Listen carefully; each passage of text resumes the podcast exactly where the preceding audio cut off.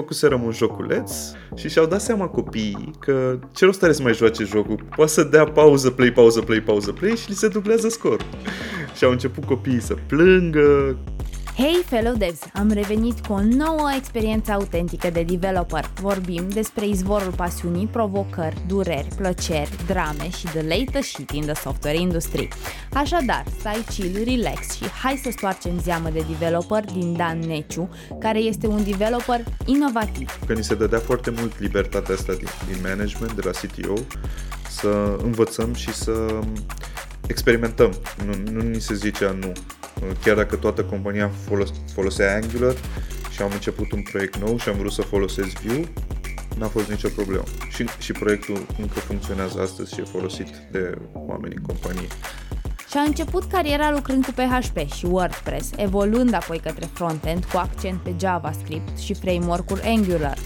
Dan a avut experiențe diverse, de la administrarea serverelor, la publicitate și la lucru cu un startup internațional. Acum este Technical Lead și cofondator CarierOS, un startup care ajută studenții să-și găsească primul job, Totodată își împărtășește pasiunea pentru tehnologie prin prezentări la conferințe și scrierea de articole despre frontend. Așadar, haideți să-l cunoaștem!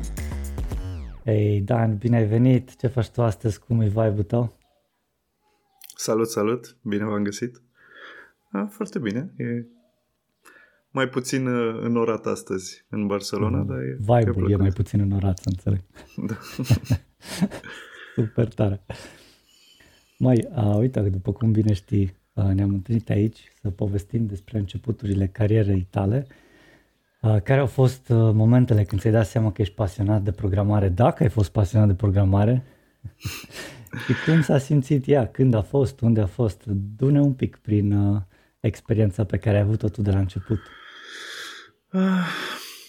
Păi cred că prima și prima dată când m-am uh, întâlnit cu viața programării, să zic așa, a fost uh, când eram uh, copil.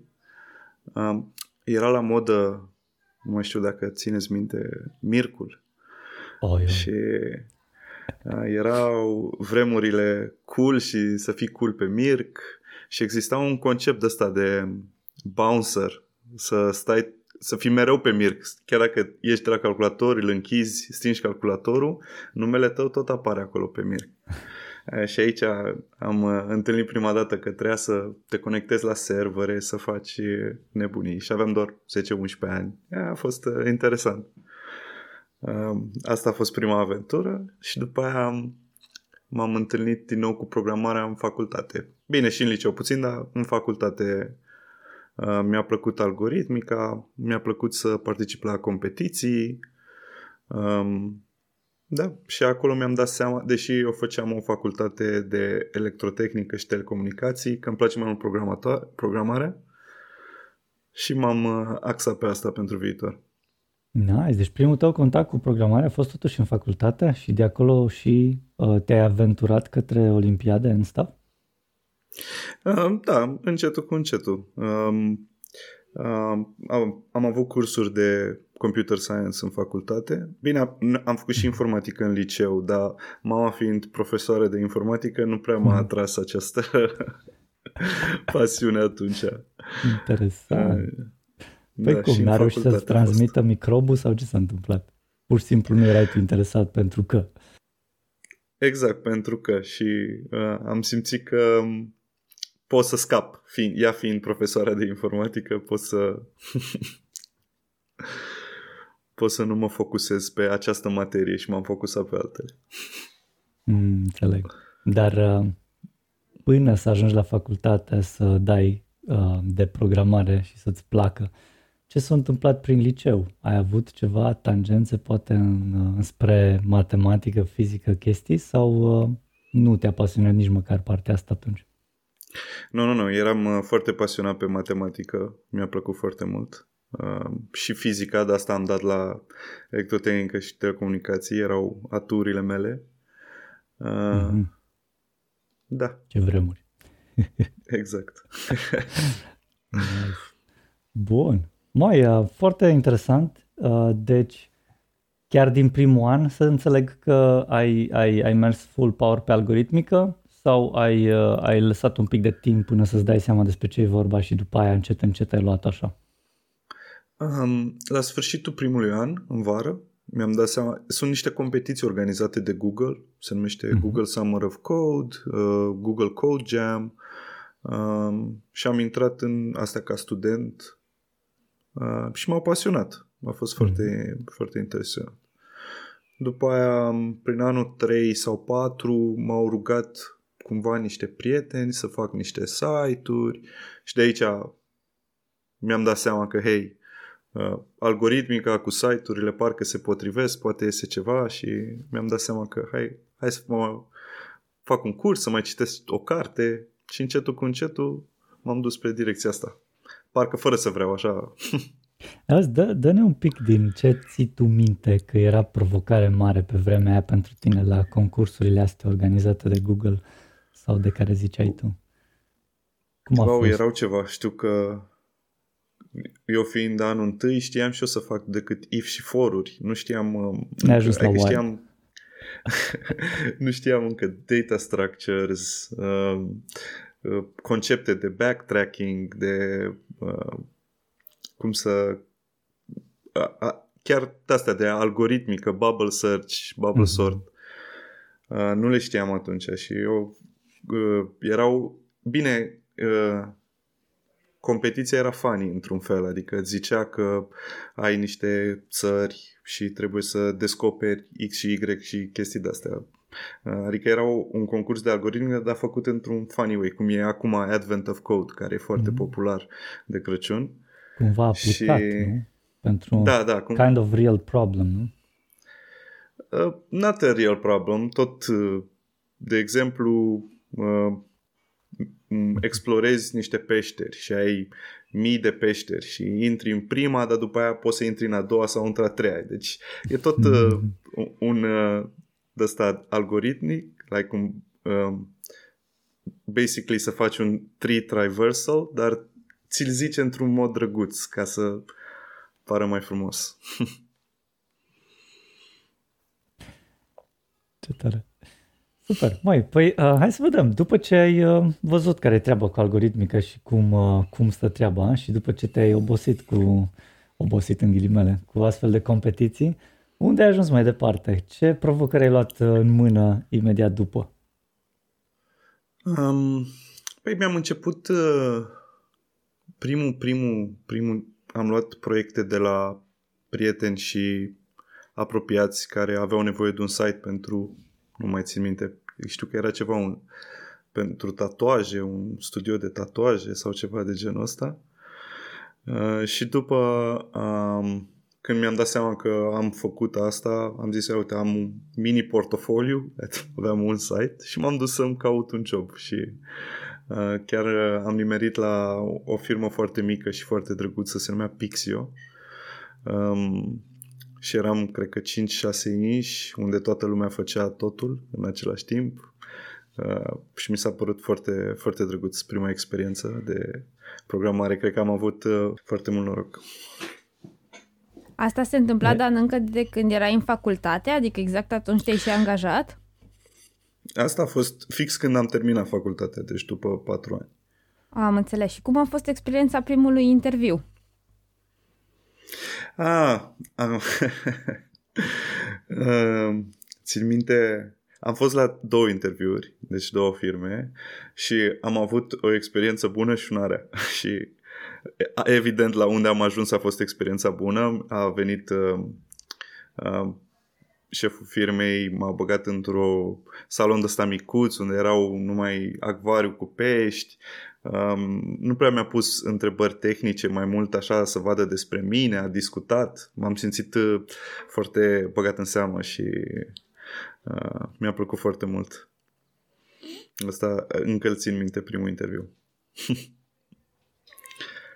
Pen- da, pentru că de altă parte asta că am avut și interviu nașpa în, la altă firmă tot atunci în aceeași perioadă, unde persoana cu care trebuia să am interviu nici n-a venit să vorbească cu mine, m-a lăsat să aștept afară. Ai, și a fost... Uh, da. Dar spune tu atunci pe vremea aia când erai la primele interviuri, ce așteptări aveai tu? Cum te simțeai, uh, la ce te așteptai că se va întâmpla în interviu și după?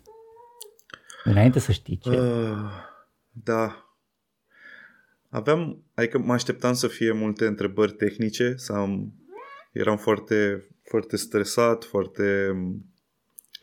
Uh, mă, mă simțeam ca o să fie ca un examen, că veneam din facultate, la asta Aha. mă așteptam, știi, să nu mi se dea uh, că mai fusesem la interviuri, dar nu la de programare și de obicei era un pe vremea aia să dea un test psihologic, să vadă dacă știi chestii de logică, Uh, și la asta mă așteptam. psihologic sau de logică? Că sunt două lucruri diferite. Uh, ambele, de obicei ambele. se dădeau tot ambele. ce da. trebuie. Îți făcea și profil de personalitate, de tot ce trebuie. Exact. Da. Da. Ca, nu, am mai lucrat în timpul facultății, de obicei vara mă angajam și ca tester am fost la EA Games, um, mm-hmm, am încercat la un... Exact. Mm-hmm. La un call center am fost, dar nu ca programator. Ca da, divers. Să simți, să simți vibe-ul și tu acolo. Dar auzi, spunem, dacă din toate astea, câte au fost la număr? 3 sau 4 tipuri de uh, internship pe care le-ai avut? Uh, 3. 3. Din astea 3, dacă ți-aduci tu aminte acum, cu ce ai rămas? Ce, ce ai învățat din lucrurile astea? Um, aș putea zice că am rămas cu dorința de a face ceva, de a, de a duce până la capăt un proiect, un rezultat, um, mai ales la când am fost la EA Games, uh, faptul să te joci și să primești bani mi s-a părut incredibil. Corect. uh, și a fost foarte fain. Dar am rămas cu chestia asta că trebuie să we have to do it. Nu există, sunt prea obosit, nu există, eu lucrez doar 4-8, nu, Mm-hmm. Deci ai gustat prima oară uh, cultura organizațională cultura, da. de, de care o fi fost ea, probabil de startup, probabil de, de uh, co- corporație, probabil un pic de mai mare. Corporație, nu? corporație da. da. Da, a fost corporație. Prima, dar bine, ca tester era alt, alt vibe. Era cool. Era să testezi jocuri, să primești bani. Dude, cine da. nu vrea? Ia uite exact. acolo. Nice. Super tare. No bine, păi hai să vedem. Și ai ajuns la primul tău job, ai trecut de niște interviuri grosiere, unele mai plăcute, altele mai puțin plăcute. Da. și cum s-a desfășurat primul, primul job pe care l-ai avut? Ce făceai pe atunci și ce, care era atmosfera la, la lucru? Și ce făceau? A fost uh, foarte mișto. Era o firmă micuță care se ocupa, era un fel de furnizor de uh, site-uri, basically, pentru uh, companii de publicitate, more or less. Și ce îmi plăcea foarte mult e că făcea multe joculețe uh, pentru browser. Uh, cumva point and click uh, stuff, uh, foarte drăguț. Și eram implicați de la basically de la pitch. Adică ni se zicea că e nevoie de o ceva de făcut și noi veneam de la zero și eram toți implicați, chiar dacă eram programator, designer, account manager, whatever. Eram 5-5, toți stăteam la o masă și discutam. Uh, și era foarte drăguț. Puteai, puteai să-ți exprimi toată creativitatea pe care o aveai. Care a nice. fost, Te las Dan... pe tine, Andreea, să bagi o da. aici. Care a fost, Dan, uh, limbajul cu care ai început să lucrezi? Care a fost primul limbaj cu care ai lucrat efectiv? În facultate, când am început cu algoritmica, făceam C și C++, dar după aia, am, când am început cu site-urile PHP, și la primul job făceam PHP și foloseam foarte mult WordPress în principiu și după aia am um, am evoluat cu toții acolo și am folosit Laravel, care e un framework de PHP. Uh-huh, uh-huh. Vreau să mă întorc aici puțin, Dan. Uh, povestește-ne puțin cum ai ajuns totuși să alegi facultatea de electronică. De ce nu informatică? um, Sau calculatoare, de... cum era pe vremuri, nu? Da, calculatoare. Automatică în, și uh, calculatoare. În, uh, eu, eu am făcut schimb de licee în clasă, s-a mutat tata cu munca și ne-am mutat, eu în clasa 12 m-am mutat în alt oraș. Sunt o, original din Roșiori de Vede Telorman și tata s-a mutat la centrala nucleară din Cernavodă și ne-am mutat și noi cu el mm-hmm. în clasa 12 Și aveam uh, o, o profesoară de matematică foarte pricepută în clasă, era uh, foarte bună la ce făcea și um, ținea ca de obicei, uh, cum se face în a 12 meditații. Dar grupa oamenii în meditații, la ce facultate vrei să te duci? Deci dacă oamenii care vreau ASE cibernetică îi grupa pe toți și oamenii care vreau electronică, automatică și așa mai departe îi grupa și pe ei. Um, iar în clasă eram 26 de fete și 4 băieți. Iar băieții toți vreau la electronică și am zis, hai că și eu vreau tot la electronică ca să fiu cu ei la meditații și să bond. Deci a fost destul de straightforward decizia pentru că era o puțină opțiune acolo la, la grămada da, da. mică. Da, bine, in, uh, in, în final am dat la ambele, am dat și la electronică și telecomunicații și la ASE, la um, cibernetică. Am dat uh, admiterea, dar am aflat rezultatul la electronică foarte devreme și acolo am rămas. Nice. Și ești capabil acum să faci hardware design și să testezi plăci? Sau nu? nu, nu. Chiar mi-am luat de curând un, uh, mic, o mică plăcuță pe care vreau să fac uh, mm. o mică aplicație de pe telefon, să pot să trimit un semnal să aprind un bec. Atâta pot să fac. mm-hmm. Un home automation de hobby. Exact, exact. Hobby. Nice. Și cum ai reușit, Dan, să-ți păstrezi flacăra asta pentru programarea aprinsă? Făceai în timpul facultății uh, proiecte personale, învățai singur anumite limbaje. Cum ai ținut flacăra aia aprinsă? Um, da, asta a fost cu proiectele personale, în primul rând. Și mi-am dat seama undeva prin anul 4, când cam toți colegii mei își găseau joburi, s-au dus la de la electronică cam te duci spre telecomunicații, um, gen mm-hmm. Orange, Vodafone, Ericsson și așa mai departe. Și toți colegii mei se, se cam angajau prin părțile astea. Eu mi-am dat seama că nu-mi place deloc ce fac ei cu radio și semnale și n-am înțeles. Și mi-am dat seama că stai că trebuie să mă focusez pe ce-mi place și asta era programarea și așa am, am decis să renunț cumva, să, mă, să deviez de la norma așteptărilor. Foarte tare, băi, ți-ai luat uh, viața în mâini și ai zis, bă, stai așa puțin, nu? despre mine aici. Exact, exact. Da, spune te rog, uh, dacă ar fi să identifici persoana care te-a inspirat cel mai mult în perioada asta, care ar fi fost? Profesoara respectivă care vă grupa în grupuri, grupulețe? A, a fost uh, o inspirație, dar nu pot să zic că a fost... Uh, că asta era în liceu.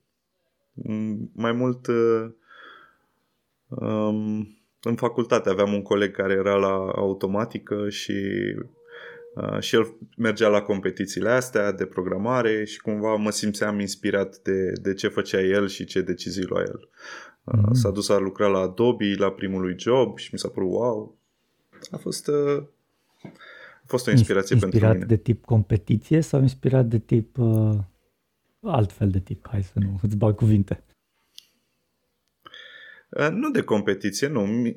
Eram inspirat de ce făcea el și uh-huh. uh, mi se părea că este un, un drum bun. Un, uh... Nice. Foarte tare. Mai dacă tot suntem aici, am eu o fisă pe țeavă. Uh, E o întrebare pe care o punem de obicei la toți invitații și sunt curios tu, după ce ai trecut de școală și ai văzut cum merge sistemul în România, că în România ai făcut școală, atât liceu da. cât și facultate, ce ai schimbat tu, o singură chestie, ce ai schimbat tu să faci sistemul uh, de educație un pic mai bun? Sau mult mai bun? Uh, Da, o întrebare bună. Um,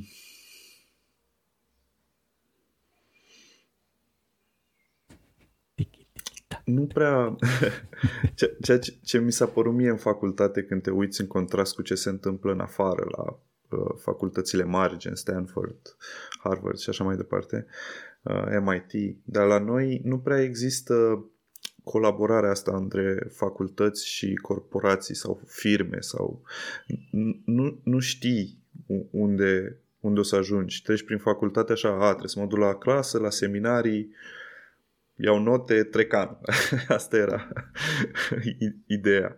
Pe când în, în străinătate, cumva facultățile și companiile lucrează mână în mână, vin vara, discută cu tine, țin cursuri la Uh, la studenți, există niște practici mai speciale decât facem noi.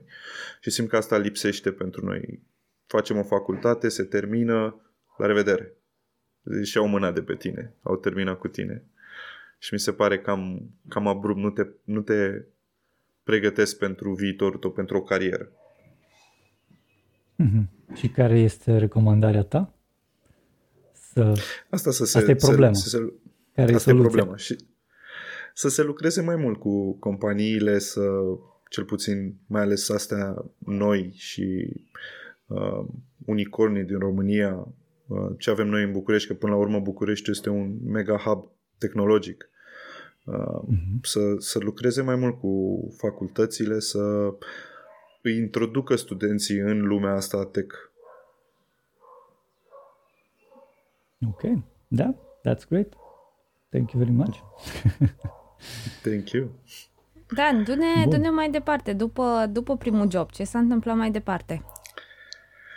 După primul job am făcut uh, un mic salt de la uh, carieră într-o firmă mică, mică, mică de uh, programare, cum ar veni, de development, la, am sărit direct în publicitate și am lucrat la uh, GMP Web, Web Styler, care era o agenție destul de mare în România, aveau uh, clienți foarte, foarte mari, gen uh, uh, Coca-Cola, uh, nu mai știu cum se numește, benzinăria, am uitat cum se numește. O benzinărie. O benzinărie, Timișoreana, chestii de-astea mm-hmm. și uh, am fost foarte impresionat că lucram pe proiecte de-astea cu nume, puteai să te lauzi, că ia uite mm-hmm. ce fac eu, ce fac eu, ce fac eu. Uh, da, a fost și, și viața de publicitate e foarte activă. Uh, premii, te duci la gale, chiar dacă ești dezvoltator, te duci cu colegii care sunt uh, implicați în tot felul de proiecte, pitch-uri. E, e interesant. Deci ai gustat a un fost... pic și din scena publică. Public speaking da, uh, da. skills încă de pe atunci le-ai finisat sau... Nu, nu, nu. Nu, nu, nu deci era încă, erai încă tânăr atunci. atunci. Okay. Eram foarte tânăr, nu, nu. Nici nu mă gândeam. Mm. Stăteam la biroul meu, dar e, a, fost o, a fost o experiență plăcută, mai ales că am văzut uh, uh, multe chestii de cum se fac de fapt, uh, ce înseamnă să ai un brand, să ai mm. uh, să faci publicitate, basically. Clar, tot timpul. Ai, uh, ai văzut end-to-end procesul ăsta de la crafting the campaign, da. nu? Până la implementare. Foarte tare, da. într-adevăr. Mai dar ce, te, ce te-a făcut pe tine să ajungi front-end developer și nu back-end developer sau full stack developer? Uh, aș zice că sunt un puțin full stack developer, adică nu am probleme cu back-end-ul nu prea îmi plac bazele de date, să fiu sincer. Mereu a fost punctul meu slab și am uh, horror stories de da, când am făcut greșeli cu, ba- cu bazele de date. Dar um, um, mi-a plăcut mai mult partea asta de frontend pentru că puteai basically creai totul de la nimic. Aveai, vedeai un design, primeai un Photoshop și tu făceai dintr-o pagină goală, implementai ceva. Mm-hmm. În backend e mai greu. Faci API-uri, faci baze de date, nu, nu simți ce creezi Nu e așa instant, instant. gratification. Exact, acum, nu? exact. Adică vizual e, băi, văd ce s-a întâmplat, am creat-o, e fain, uite că și arată fain, vezi?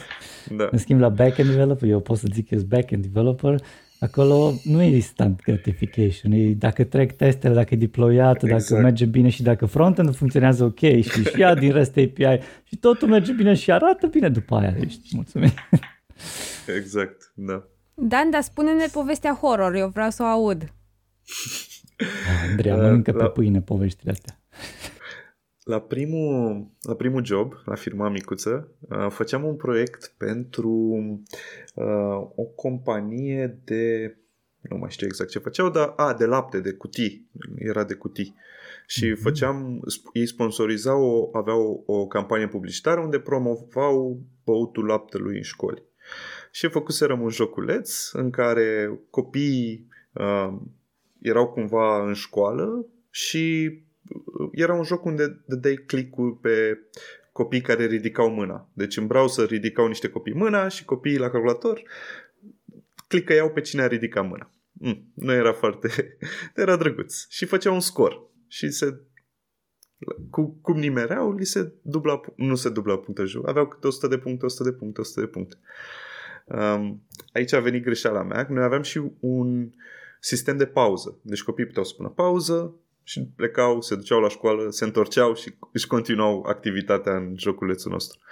Dar că modul cum am făcut eu sistemul de pauză, play, pauză, play, uh, în baza de date, în loc să iau valoarea din baza de date și să o, o țin acolo, basically, eu făceam, o dublam. o luam, mă uitam cât ești, adăugam ce avea el în browser și și-au dat seama copiii că ce rost are să mai joace jocul. Poate să dea pauză, play, pauză, play, pauză, play și li se dublează scorul. Și noi am venit uh, luni la muncă cu niște scoruri incredibile. Erau vreo 7-8 copii care au jucat cam câteva mii, dar 7-8 s-au prins de exploitul ăsta. Cumva și... și după aia au început uh, părinții să sune. Că, vai, că s-a aflat evident că unul a aflat și după aia a spus la toți.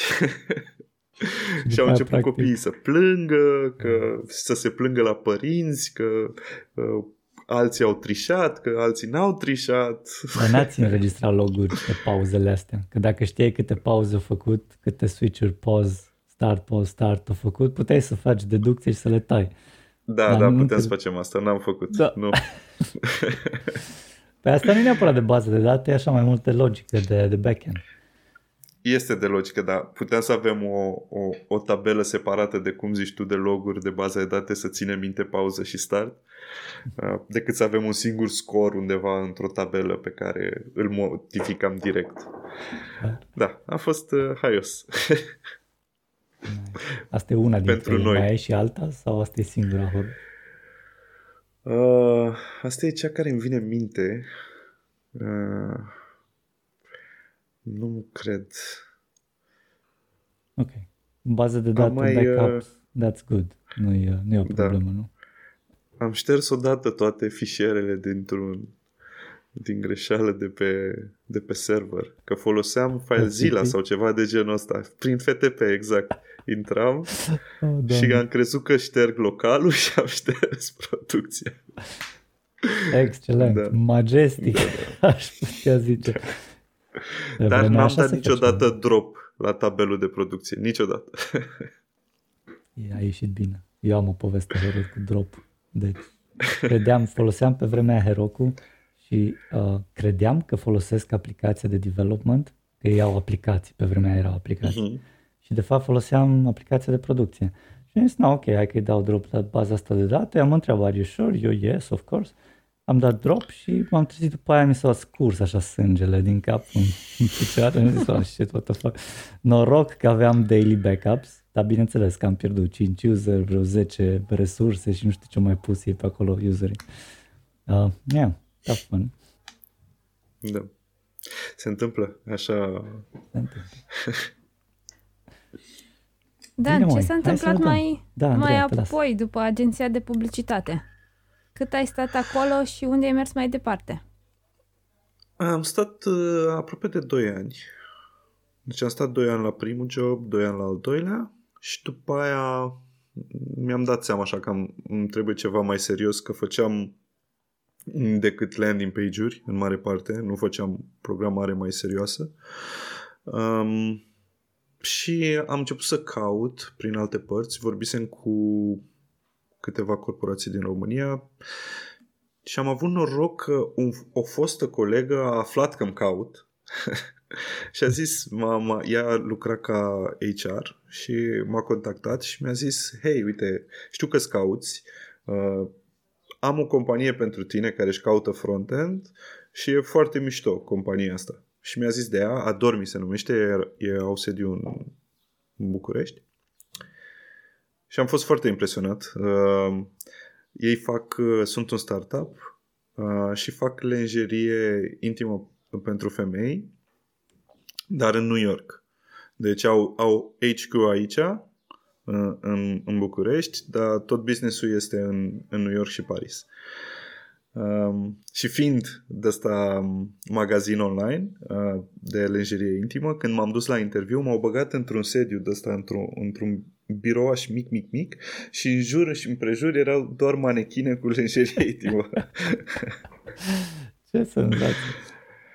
și mi-a plăcut foarte mult uh, interviul, adică eu le-am zis, hai că vin să discut, că um, deja aveam o ofertă pe masă de la Deutsche Bank. Și am zis, eu le-am zis pe bune, păi am deja ofertă, nu, nu știu dacă uh, aș renunța la ea. Și am zis doar să vin să discut. Și am avut interviurile așa pe, pe bară, deci am, am ajuns acolo la șapte, am discutat de la 7 la 8 cu cineva, de la 8 la 9 am avut testul tehnic, de la 9 la 10 am mai discutat cu o persoană din leadership am ajuns acasă și m-a sunat CTO care era în vacanță în Thailanda să îmi vorbească despre viziune și că cât de mult ar vrea să mă alătur echipei și mi s-a părut wow, it was wine and dine. Uh, da, și am, am ales atunci, am renunțat la oferta care aveam pe masă și m-am dus la ei. Și am stat acolo patru ani, am învățat foarte mult uh, despre cultură, despre cum să faci echipe, despre cum să faci DevOps, Um, foarte Hai că pot, pot să fiu un pic mai specific aici. În primul rând, unul la mână. Ce literally te-a determinat? Care ar fi două sau trei lucruri pe care le consideri tu acum că au fost cumva relevante pentru ca să dropui cealaltă ofertă și după aia să ne dai un pic din literally ce ai învățat specific, dacă poți. Ar fi super. Da, cred că e, e un trend în, în cariera mea, că mereu am avut două, trei opțiuni când să aleg un job și mereu am ales nu oferta mai mare, ci cum s-au comportat cu mine. Uh-huh. Adică cum uh, mi-a plăcut să mă simt dorit, să, să, să simt că uh-huh. m- chiar au nevoie de mine la această firmă, mă plac și bineînțeles că și eu îi plac pe ei. Și faptul că te-a sunat CTO din vacanță ți-a dat clar de înțeles, imagine. Exact, exact. Plus vibe-ul cu uh, în partea cealaltă a fost foarte așa uh, țin minte că încercam să îi întreb, hei, care e procesul prin mail și nu îmi răspundeau. Uh, da, și mi s-a părut așa că plus că era startup, dar nu era startup, startup uh, a dormi, adică aveau deja 50 de angajați, uh, erau, era o firmă serioasă. Mm-hmm. Da, un fel de scale Nice. Și povestește acum ce ai învățat specific și ce ți-a plăcut din cultura lor specific. Um, pe vremea ei aveau atunci un um, aveau un singur backend care erau un, un Magento. Și cum, când am venit eu la ei, um, devenise populară um, uh, arhitectura pe microservicii. Și rolul mm. companiei era să spargă acel monolit în microservicii. Um, și, ce și a durat foarte mult. respectiv, ca să ne facem o impresie. Uh, nu, mai țin Daily active user sau ceva, sau request-uri, nu mai știu. Okay. Nu mai știu. Chiar nu mai știu, no n-aș vrea să zic și să da, corect, mă înșel. Nu, ok, dar erau suficient minte. de mari. Am înțeles că aveau 50 de angajați, era scale-up, erau finanțați sau se susțineau propriu? Se, erau finanțați și se susțineau nice. deci aveau, când am ajuns eu, după primul an, aveau revenue de undeva la 100 de milioane de dolari pe an. Oh my god, De- well that's not a de- startup erau- anymore. Da, da, da, erau. Deci erau de vreo 5 ani Da, înființați și făceau, făceau treabă, mai ales de Black Friday. Ei, ei vin, vindeau în America, de Mhm. Black Friday era nebunie și chiar atunci se vindeau un milion, două milioane pe zi. Puh, deci acum am înțeles care e scara. Bun, și ai început Da. să spargi în servicii împreună cu echipa. CTO, cum, Da, cum da. te înțelegeai cu echipa? Dă-ne un pic de acolo. Vibe, uh, feeling, cultură, chestii. Foarte, foarte mișto. Uh, la început eu am intrat, deci erau împărțiți în uh, trei echipe erau la început. Erau echipa care lucra la uh, Customer Software, așa se numea pe vremea aia, și erau doar uh, site-ul, uh, site-ul principal care se conecta la backend-ul de Magento, um, scris în Angular 1, erau, era destul de vechiuți. Um, după aia era echipa de platform, cred că îi ziceam atunci, sau core, um, care se ocupa de infrastructură și după aia eram noi, care era echipa de backend soft, backend? Business software. Mhm. Business software, care făceam tool-urile adiacente. Um, In, in-house, tulurile in-house? In-house, exact, da. Uh, Eu personal mă ocupam de un tool în care designerii de uh, sutiene și Mhm. așa mai departe băgau în sistem toate detaliile uh, care mai târziu să fie comandate de, de la um, terți, basically. Tare. Da. Și asta era conectat Și- într-un fel sau altul cu um, online shop sau era separat complet? Um, era conectat, dar mai trecea prin alte tooluri până ajungea în uh, Magento, basically, care era baza de date, cum să zice. Nice. Uh, și da, uh, un eram pic foarte de- mulți în echipă, Da, țin minte, exact, de eram vreo interacțiune. 10, Cum mergea? eram vreo 10-12 când uh, m-am dus eu, sau imediat după ce m-am dus, într-o lună, două, trei, au tot angajat și eram o echipă foarte mare de vreo 10 inși. Um, tocmai atunci a început și cu, să ab- aplicăm cultura agile, să Mhm. facem sprinturi, retrospective, Mhm. uh, să plănuim, să fa- estimăm și ne înțelegeam foarte bine. Era um, era un, era un vibe foarte bun, adică începuse firma să ne ofere um, micul dejun și toată lumea venea de vreme la birou ca să mănânce un hot dog. Uh, discutam foarte mult la cafea. Foarte, foarte cool. Ați primit Uh, și multe lenjerie idei. gratis. Fetele primeau, Uh, băieții primeau, am primit pijama, făceau pijamale și am primit o pijama și a fost, a fost drăguț. Încă o am, încă o Ce port. da. Uh, Dar cu spargerea asta de microservicii a fost foarte mișto um, cultura de cum s-au împărțit echipele. Uh, a- a- am, am putut să observ um, când o echipă ajunge prea mare și se, se blochează comunicarea și trebuie spartă în două și așa mai departe. Cred că acum sunt, nu știu, cred că au vreo 10-12 echipe în firmă pe vremea când eram decât 3 și mi-a plăcut să văd asta cum, cum, uh, Cum a evoluat așa? cum a evoluat exact și cum, cum să ții. Adică e printre singurele firme în care am fost unde oamenii nu plecau. E, e normal după un an, doi, trei, mai îți pleacă un om, mai îți pleacă doi, dar din firma Mhm. asta foarte rar am văzut oameni să plece. Retenție faină. Ca bună. mine, da. Eu am plecat că am vrut să plec din țară. Um, mai știu un coleg care a plecat la Facebook. Um, mai am un prieten Adrian care a plecat să-și facă tool lui. Uh, cred că a fost la voi episodul trecut, dacă nu mă înșel. Da, exact. Super. Interesant. Mai, păi și, uh, ok, mai, uh, mai vrei să ne dai ceva de aici din perioada asta sau trecem la următoarea în care ai făcut switch-ul și de ce ai plecat din țară? Ne-a, ne-ar interesa să aflăm un pic mai multe detalii acolo. Uh, da, aici am, să continui că am învățat foarte mult. Adică um, am venit unde făceam foarte mult CSS și frontend, dar fără să, încă nu devenise frontend-ul frontend-ul care este astăzi. Încă erau foarte, de-abia apăruseră Angular 2 și React. Deci se uh-huh. întâmpla undeva prin 2016, ceva de genul ăsta. Da. Um, și aici am învățat uh, să lucrez cu framework-uri gen Angular, React, Vue, uh, pentru că ni se dădea foarte mult libertatea asta din, din management, de la CTO, să învățăm și să experimentăm. Nu, nu ni se zicea nu. Uh, chiar dacă mhm. toată compania folos- folosea Angular și am început un proiect nou și am vrut să folosesc Vue, n-a fost nicio problemă. Și, și proiectul încă funcționează astăzi și e folosit de oameni în companie. Ce fain. Asta da, da. cultură. Open-mindedness. Da. Deschiși fost, pentru uh... experiment, pentru proof of concept.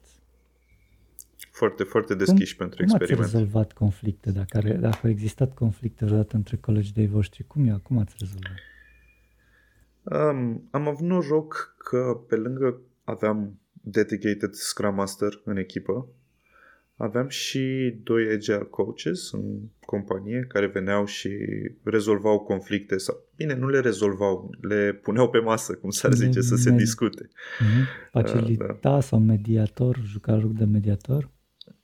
Da, ceva de genul. Le plăcea să discutăm. Deci era mereu uh-huh. uh, o discuție deschisă și a fost mereu o cultură unde e ok să, să să ai conflict. N-a fost nicio problemă. Atâta timp cât discutăm și la sfârșit luăm niște acționabile. Uh, și da. mi-a plăcut foarte mult chestia asta și am încercat și eu mai departe să dau cultura asta de, de retrospective honest și brutal. Mm-hmm. Dan, după... Poți să ne zici un pic Ok. Uh, spune numai un pic, că Andreea, două secunde, că suntem aici. Dacă ar fi să, să spui două lucruri importante de ce oamenii ar trebui să țină retrospective, care ar fi alea? Două lucruri. Și după În primul rând, e, e pentru feedback.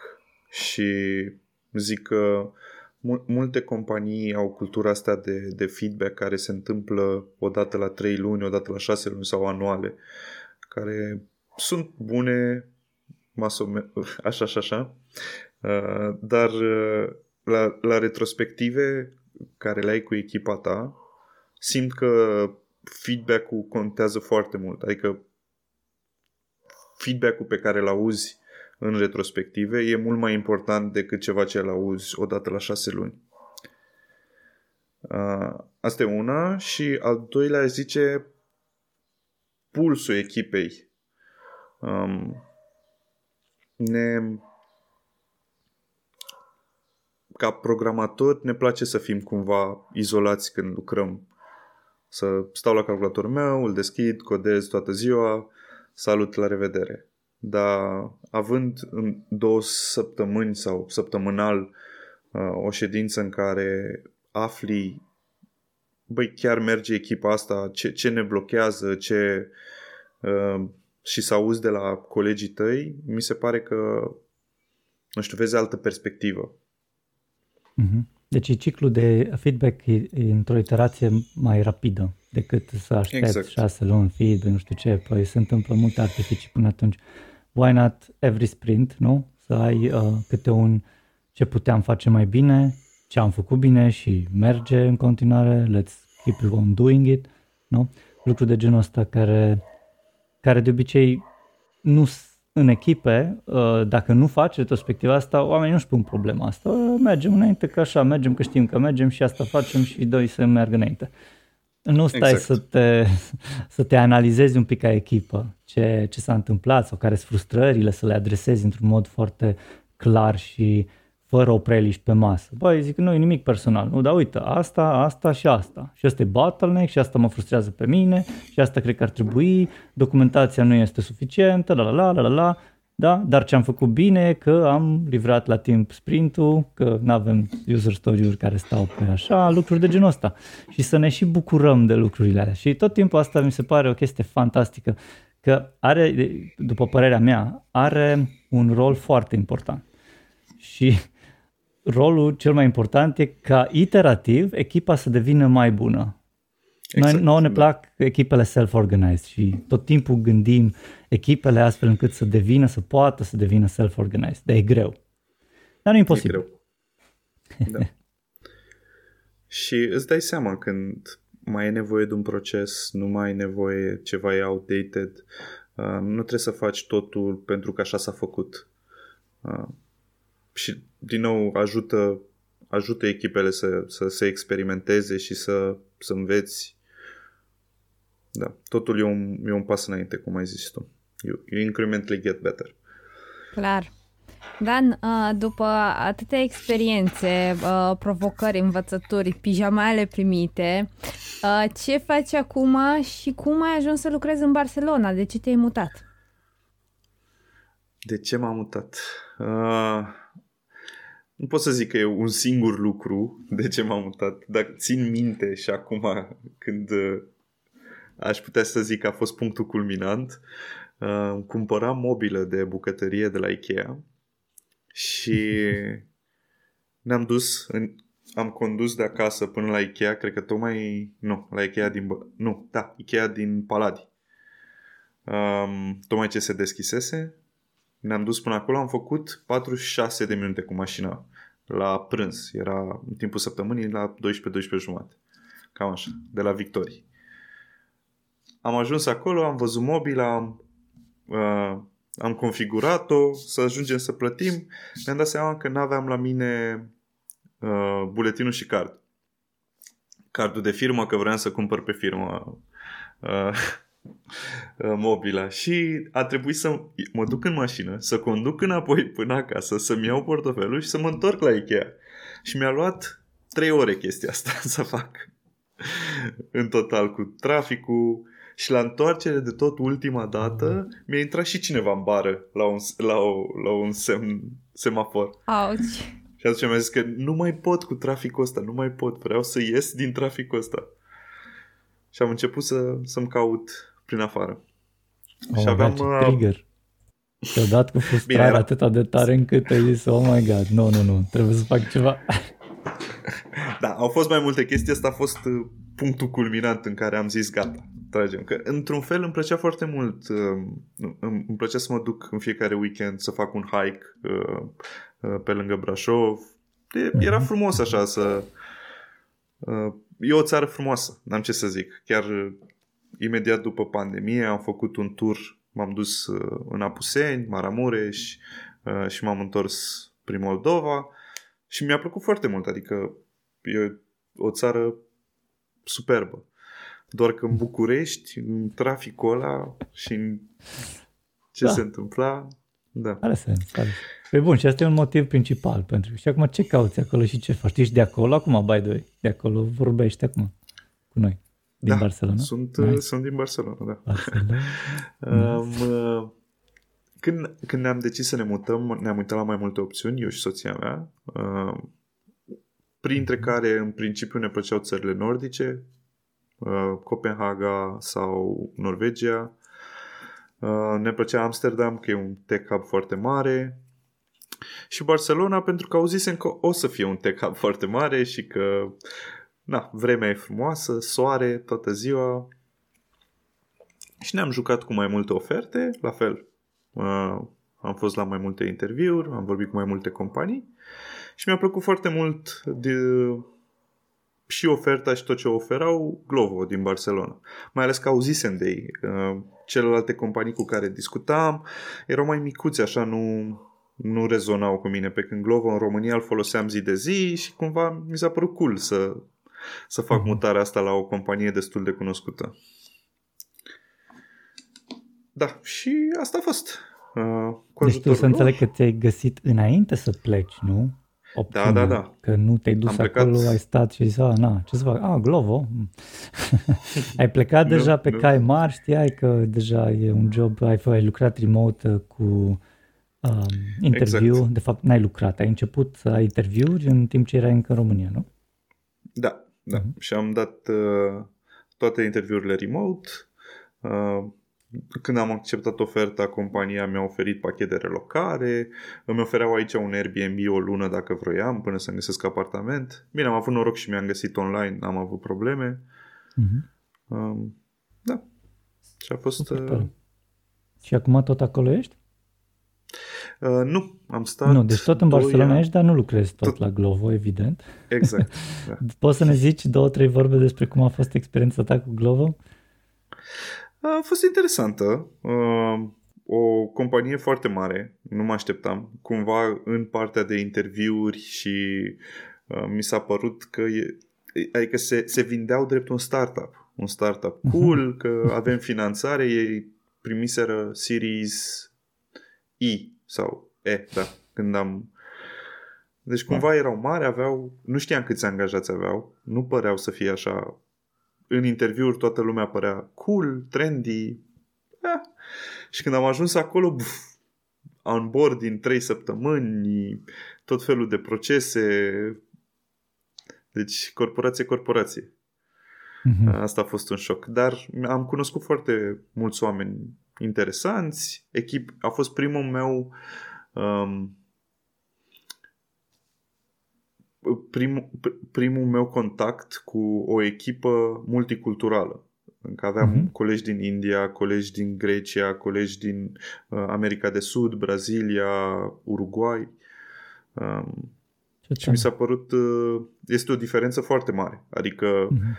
uh, oamenii, eu sunt obișnuit ca noi românii suntem un pic mai sinceri, mai agresiv puțin să zic așa când dăm feedback. În- Dacă nu vreau să fac ceva, zic nu. Pe când mi se pare că colegii mei din America de Sud ziceau da la orice, nu erau deloc uh, conflictuali. Uh, Mhm. Da, din cultură. Mm. Și indienii tot așa sunt. Și exact, și, și mereu zic uh, mulțumesc și mereu um, da, într-un fel este a fost primul meu contact cu astfel de, de, de, de echipă și am, am rămas cu niște impresii bune. Uh, trebuie să-mi dau seama în ce context vorbesc, cum vorbesc. Uh, Mhm. Dar care era rolul, rolul tău de developer, Tot front-end developer? Da, front-end developer. Um, Într-o echipă eram- mare? Cât de mare era echipa? Lucrați agile sau nu? Uh, am intrat într-o echipă de 10 oameni, 10-11 oameni, care era... Uh, aveau multe roluri. Deci era front-end, back-end, uh, doi Android, doi iOS developers, um, un program și un, un product owner. Nu aveau testeri, ceea ce Mhm. pentru mine a fost prima dată când m-am iar m-am mutat într-o echipă sau o companie în care nu exista rolul de, de quality assurance. Voi vi-l Ah, deci făceați, doar nu? Voi trebuia noi să ni-l testați? făceam. Nice. Noi și, și asta PO. Uh, da, și dar, dar imediat cum am mutat, cred că am stat o lună uh, și după s-a făcut o echipă specială doar de frontend, uh, care noi ne ocupam de site-ul principal la Glovo. Uh, cumva aici dezvoltarea era puțin um, toate feature-urile se făceau întâi pentru aplicații. Uh, deci cumva când se ajungea la dezvoltarea pentru site, era deja implementat API-ul. Deci nu aveam nevoie de backend. Era făcut în alte Mhm. echipe. Și nu comunicați back-end, front-end? Era așa mai stiff legătura dintre echipe? Dar nu se comunica, nu. Era Dacă dat, aveai bun, gata, nevoie de dat ceva, dai de exact scenarii. cum e dat, tu îl folosești. Hmm. Uh, Un Dacă pic ai ciudat. nevoie de ceva, trebuie să te duci să vorbești cu trei echipe, se face committee pentru o cheie nouă într-un API, știi? Nu înțeleg. Birocrație. Mai ales multă. că da, nu prea, nu prea se răspundea mm, nici pe Slack. Scriai cuiva, hei, poți să mă ajuți cu ceva? Îți scria după două zile înapoi. Responsive rate mic. Oh, Da. Deci, e, asta era păcat. Da, toată Ok. lumea lucra remote. E- Erau... Aveau foarte multe probleme tehnice, că și ei au, au avut un monolit foarte mare făcut scris în Java, au încercat să-l spargă în microservicii, nu prea au reușit, că aveau 400-500 de programatori backend care scriau mai repede decât se extragea. După aia s-a încercat un... Uh, nu mai se spărgea în microservicii, se spărgea în macroservicii. uh, monolitul da, spărgea în macro. Servicii. Exact. Păi nu. Uh, și aveau outage-uri, foarte, foarte multe, deci Mhm. nu știai, se întâmpla zilnic outage. um, asta, te- tehnologia era foarte outdated, foarte legacy, foarte mult technical depth. Te, te, te puțin chinuiei să scrii ceva nou și și îți lua foarte mult. Dar uh, cultura era cu un pic de startup-ish. Uh, aveau multe petreceri, uh, bere vinere la birou, aveai Uh, mi-a plăcut foarte mult asta, aveau uh, no meetings Wednesday. Și toată uh, miercurea n-aveai nicio ședință, n-aveai voie să pui nicio ședință în calendar. Și mi s-a părut uh, alone o chestie mișto. Deep work stuff. Deep work, deep work. Dan, spune-ne și... ce faci acum, cu ce te ocupi acum. Și acum mi-am uh, m-au găsit pe net doi uh, um, doi absolvenți de MBA de aici din Barcelona, ESADE, de la facultatea ESADE și m-au convins să mă alătur uh, echipei lor de startup să... și am făcut o platformă care se numește Career OS. Basically ajutăm studenți noi facem software-ul ăsta pentru universități, universitățile dau studenților să-l folosească și să îi ajute să-și găsească noul job sau un job. Mm-hmm. Că cum e industria pe la noi acum, sunt foarte multe layoff-uri în stânga și în dreapta, um, multe companii de-astea mari, Amazon, Meta, au, au dat afară foarte mulți oameni și deși uh, se întâmplă asta zi cu zi, cei mai impactați o să fie chiar studenții. Uh, Că nu mai sunt joburile care erau acum patru ani. Pe uh, ce nivelul piață? și... Sunteți pe piața din, uh, din Spania, să înțeleg, sau vreți să mergeți uh, internațional? Nu, suntem internațional. Internațional, deci um, globală treaba. Da, avem deja aproape semnate trei școli.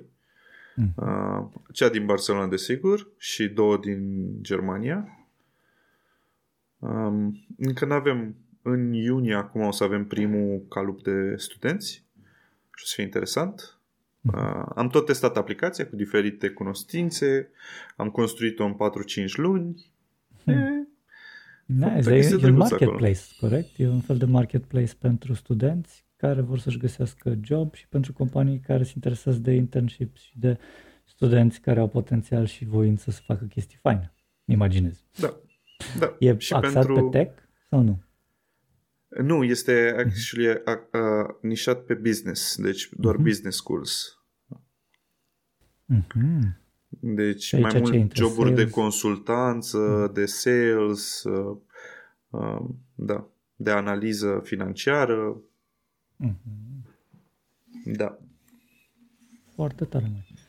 Bine, păi hai zine, care au fost niște bube, provocări dureri acolo, din ce s-a întâmplat. Uh... În patru luni ai zis că ați implementat de la nimic la patru luni ready? Da.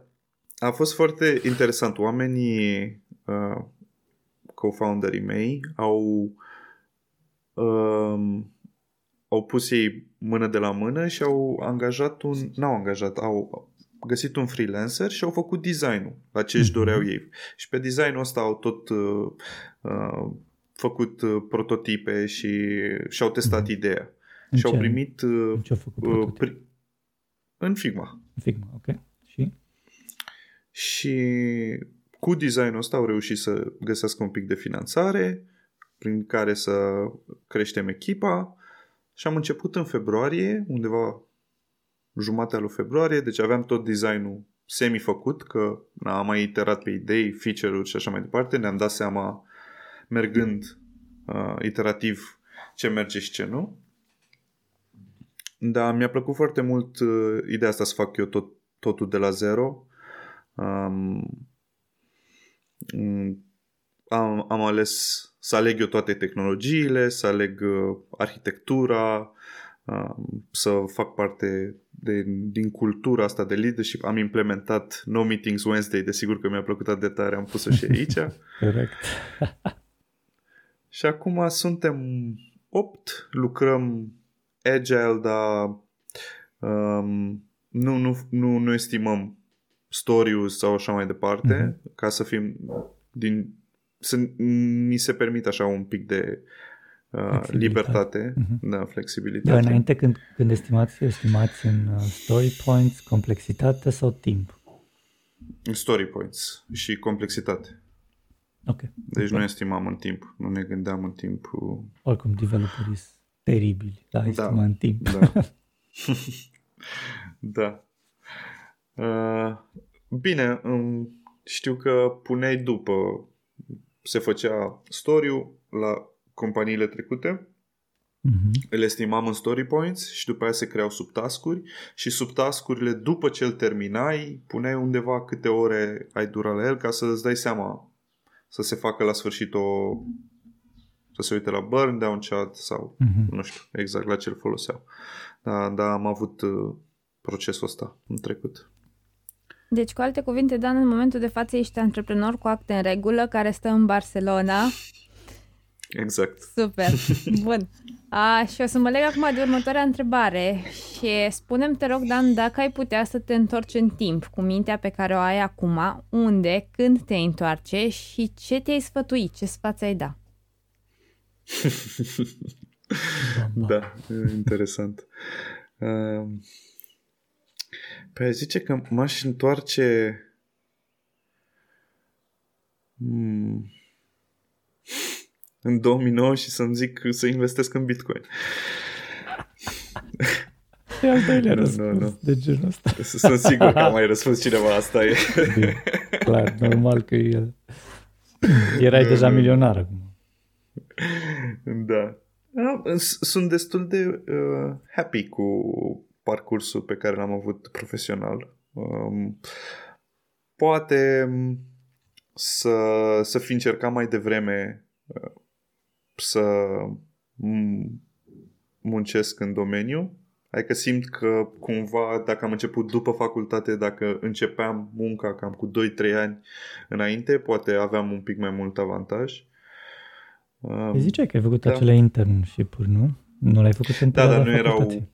A, nu erau Ba da, dar nu erau, nu erau în programare, adică vreau A, să înțeleg, muncesc full-time, uh, poate la o companie mai mare din România, EMAG, nu știu, uh-huh. erau...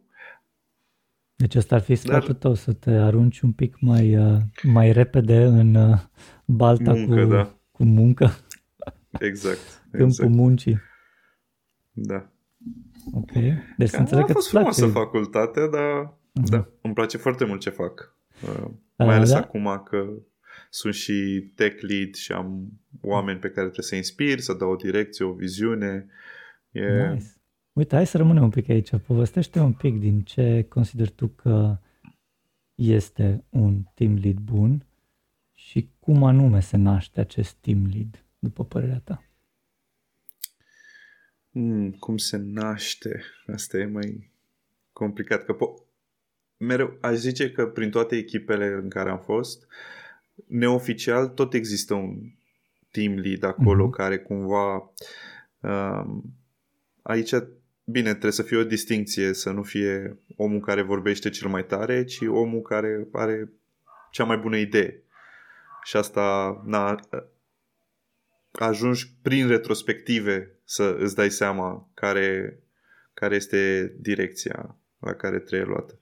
Dar un, un team lead bun aș zice că e cineva care poate să își asume greșeli, să nu-i fie frică să greșească, uh, să ia mhm. decizii mari, nu neapărat bune, dar mari și să poată să vorbească convingător. Comunicația mi se pare un lucru foarte important. Uh-huh. Um, și să, să, să fac restul echipei să se simtă auziți, să se simtă respectați. Um, auziți, te referi și la empowered, gen să să le dai să se simtă că fac chestii și să aibă, să poată să pună mâna pe mai mult dacă vor? Exact. Și să poată să-și exprime creativitatea.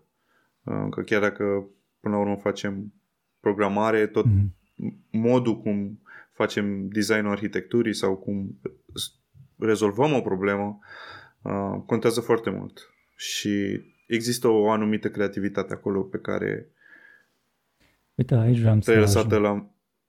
Da. Scuze că te întrerup. Voi faceți technical design meetings în care discutați cum anume să implementați ceva înainte să luați un user story în progres? Uh, da, facem uh-huh. asta. Și la Glovo făceam la fel. Că de acolo uh, am început cu... Uh, și la fel facem și aici. Avem un product planning, un, uh-huh. un technical meeting, basically, în care discută doar programatorii, backend și frontend, uh-huh. uh, cum luăm o decizie. În, în principiu, decizia uh, e puțin forțată de, de implementarea actuală și meetingul este mai mult cum ne aplicăm pe ce uh-huh. am mhm. făcut deja. Se întâmplă să existe divergențe de opinie între programatori într-un astfel de technical design meeting și dacă da, cum ați reușit să rezolvați, să zicem, argumentele unuia versus altuia, care ambele pot fi viabile în diferite, poate, contexte. Cum ați, uh, ce, ce faceți când amândoi au strong opinions? Da. Um, în principiu, ce încercăm mereu să facem și ce, un lucru pe care am, l-am pușuit foarte mult peste tot unde am fost este um, cum putem să, să facem de, de cel mai puțin lucru pe care putem să-l facem și cel mai rapid, dar ca să aibă cea mai mare valoare. Uh, deci chiar dacă avem un feature foarte mare și foarte greu, putem să nu-l facem pe tot și să ne gândim la ce cel mai mic lucru pe care putem să-l facem astăzi cu arhitectura actuală uh, care, care să ne ofere cea mai multă valoare. Sweet. Sună bine. Andreea, te las pe tine să împingi o fis aici? Nu, să știi că e rândul tău de data asta. E vine, meu. Oh. Vine întrebarea mult așteptată de la invitatul nostru anterior, așa că, Luci, te rog, asta e fisa ta totdeauna. Bine, hai că mi-asum eu fisa asta. E o întrebare specială de la anteriorul invitat care zicea așa, bine, probabil că am atins-o într-un fel sau altul pe asta, dar dacă ne poți da, zice uh, invitatul, uh, dacă ne poți da un exemplu de cineva, un mentor care ți-a schimbat perspectiva într-un fel sau altul, sau un principiu pe care îl, îl aplici și astăzi și l-ai învățat de acum câțiva ani, poate, uh, cum, cum a fost? Cine anume ți-a făcut bine? Nu ne trebuie să dai nume neapărat, dar în principiu ne interesează să știm care e acel life-changing, uh, not event, but uh, moment care like, ok, de atunci încolo faci altfel lucrurile decât le faci acum și ești mulțumit. Nu știu care sens. E complicată întrebarea, că așa am pus-o eu de așa natură. um, da. Um, un om care m-a ajutat foarte mult și m-a inspirat foarte mult cu tot, uh, cu tot uh, cu journey-ul meu ăsta în programare a fost uh, chiar Adrian cu care am lucrat și la Pixio și la Adormi. Bine, la Adormi am fost uh, colegi separat, fiecare cu echipa lui, dar la Pixio, fiindcă era prima firmă unde eram 5-5, el deja lucra de câțiva ani, uh, știa mult mai bine, plus că el era the man în firma aia. Eu eram the new guy care nu știa aproape mai nimic, primul meu job, știam să fac un site dar nu știam să folosesc uh, framework-uri, nu știam ce, ce WordPress, uh, nu știam tehnologiile, cum se face boboc, boboc. Și da, cu ajutorul lui am ajuns să fac ce să fac și îmi plăcea foarte mult că la început mă duceam la el când ziceam, băi, nu reușesc să fac asta. Uh, poți să mă ajuți? Și el zicea, nu, descurcă-te. Hai, ce crud. What? și era un, uh, Bine, îmi zicea pe, pe da, da. moment da. asta. Dacă chiar era o problemă, da. venea și discutam. Și știam că pot să mă bazez pe el, că era plasa mea de siguranță la început. Dar fa- faptul că nici nu m-a ajutat din prima și m- mă forța să mă chinui și să găsesc o soluție, uh, m-a făcut foarte mult așa pe, în, în tot, în tot uh, journey-ul meu să încerc uh-huh. singur pe pe cât mai mult să fiu cât mai creativ și să găsesc o soluție, chiar dacă nu o găsești pe Google, pe Stack Overflow sau așa. ChatGPT. Uh, ChatGPT, știi? M-a, m-a, m-a forțat puțin să think outside of the box. Uh, și mi-a plăcut foarte mult și m-a inspirat foarte mult uh, uh, Adică m-a influențat modul de a programa, basic. Deci, practic, ăsta e principiul pe care încă îl aplici de pe atunci când erai mic boboc tehnic care cocheta exact, cu da. programarea front-end-ului și ai zis, bă, na, primul lucru încerc eu, mă dau cu capul de pereți, pe urmă caut exact. și pe urmă întreb. Uite aici, like, uh, tot, da. tot timpul mi se pare, mi se pare foarte, foarte uh, important să punctez asta. Eu am fost, la începuturile mele, când, eram, când am fost mentor pentru prima oară în viața mea, era un dude care tot timpul mă chema când avea orice chestie. Da, zicea, uite, am, nu știu să fac ceva. Și eu, na, ok, mă ridicam de pe scaun, mă duceam frumos până, uh, până în cealaltă cameră unde era și până am ajuns acolo, două minute dura, deja și-a dat seama cum se face. Și am zis, păi, there's a problem here. um, ceva, știi, hai să facem, uite, încerci 20 de minute tu, vezi dacă iasă, citești pe net, mai dai cu capul de un perete de altă și după care mă chem. Că exact. altfel n-are sens, nu? Că dacă deja de a cincea oară m-ai chemat și ți-ai dat seama până am ajuns la tine, there's a smell, nu? Da, da. da. Pe, pe mine mai mult m-a, mai mi-a dat așa un, un mod de a lucra, adică mereu first I make it work and then I make it better and then ce mai ieșit după aia. Make it shine. Foarte bine zici, mai. Make it shine. Hai să vedem, dacă tu ar fi să pui o întrebare pentru următorul invitat, invitată, nu știm, surpriză, e dublu surpriză, care ar fi? dă cu grele, psihologic, destramă sufletele. Ce vrei tu? Poate să fie și simplu. Am avut și tabs versus spaces. What? like inside joke. How, how to center a div in CSS. Uh, nu glumesc. Um, ok.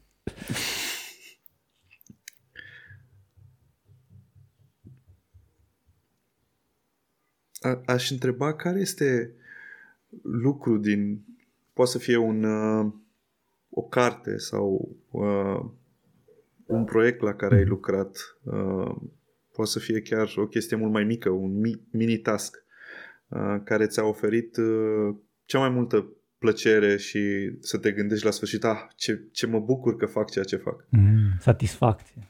Ceva, exact. Care, cea mai mare satisfacție oferit... pe care a avut-o ce? un programator, programator în urma unui X. X egal exact. semnul întrebări. da. ok. Bine. Asta să fie întrebarea atunci. Dan, super tare. Hai să vedem dacă cei care ne ascultă ar vrea să intre în legătură cu tine pe vreun canal, care ar fi ăla potrivit pentru a face asta? Uh, păi sunt foarte activ pe, pe Twitter, Neciudan, sau pe LinkedIn, tot Neciudan. uh, Da. Nice. Uh, Dan este prenumele, așa, nu este numele. Da, da, da, prenumele. Asta și Neciu, numele de deci familie. Deci Dan Neciu. Da, da, pe, pe Twitter și pe Apare LinkedIn sunt Neciu Dan. Ah, Aici, în, în Spania, așa e, numele mm-hmm. Neciu Dan e primul. Serios? Bine și în România. Nume, da, prenume. Adevărat. Like what? Tot, toate formularele pe care le-am completat în viața mea au fost cu nume, prenume. Subsemnatul, nume, prenume. Bine, măi, Neciu Dan, mulțumim frumos, a fost super tare să te avem aici. Ne-a plăcut să Eu te vă auzim. mulțumesc. A fost o mare plăcere.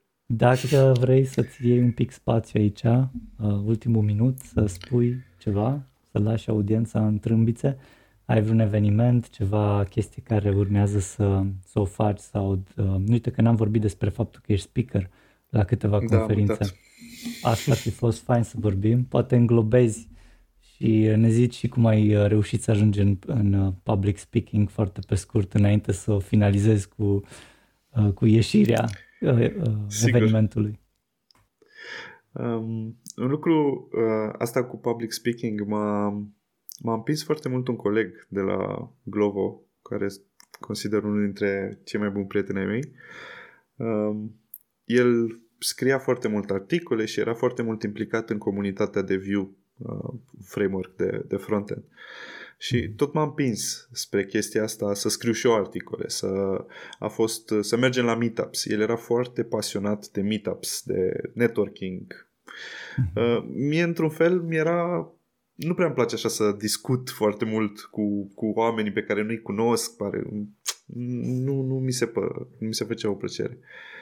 Uh, și, și am observat asta că nu-mi place și mi-am dat seama că trebuie să o fac. Dacă nu-mi place, înseamnă că e, e ceva acolo. Vreau să... Vreau să ce simți că ești un pic introvertit sau nu? Nu, nu prea simt mhm. asta, uh-huh. doar cu, cu străini. Uh-huh. Adică în, în grupul meu de prieteni sunt, uh-huh. sunt inconfortabil, uh-huh. da. Și m-a pușuit să mă duc la meetups, să încep să vorbesc. Am început să am o prezentare, două la câteva meetup-uri locale aici în Barcelona. Și după am început să aplic la conferințe mari. Și încet, încet am fost aplica- uh, acceptat. Mi s-a părut uh, și cumva de la prima la care am fost și cu trei săptămâni înainte nu mai puteam să dorm, eram stresat, doamne, ce mă fac? Uh-huh. Acum am așa, m- mai mă apucă stage fright-ul doar uh-huh. cu jumătate de oră înainte de, de să mă urc pe mhm. scenă și a început să-mi placă foarte mult. Chiar anul ăsta am fost de curând la Technorama în Belgia. Am fost la o conferință în Bordeaux despre, în, în principiu vorbesc despre testing, despre accessibility, security uh, și cum trebuie să what are the best practices în aplicațiile de frontend. Uh, și o să vorbesc în septembrie, o să mă duc la o conferință în UTA, la UTA.js. Um, da, și o să vorbesc acolo, mi se pare foarte... Uh, e, e prima dată când uh, o să vorbesc în state. În principiu am stat mai pe aici, prin Europa. Nice, mai felicitări și să înțeleg că ai aplicat tu ca să devii speaker. Au o secțiune separată în care zice, bă, vină aici, cei, cei, cei care vor să vină speaker, să vină. Exact. Fiecare conferință fost... are un uh, call of paper, call uh-huh. for papers uh, să poți să aplici și toate conferințele astea mari așa procedează de obicei. Bine, au keynote speakers pe care îi abordează ei direct. Uh, la noi ăștia mai micuți aplicăm noi. Da, corect. Mai, foarte tare și felicitări încă o dată. E un pas mare, ai ieșit din zona de confort brutal și da, te felicit exact. pentru asta. Mulțumesc, mulțumesc. Dan, mulțumim frumos. Mulțumim că ne-ați ascultat, mulțumim invitaților și nu în ultimul rând mulțumim echipei care a făcut acest podcast posibil. În urechile voastre s-a auzit zeamă de developer și au avut plăcerea de a vă fi host Lucian Corduneanu și Andreea Rugescu. Vă așteptăm cu o nouă experiență săptămâna viitoare. Dacă v-a plăcut, vă invităm să dați un share și un subscribe paginii noastre. Power by Sensidev, Love by Lunch.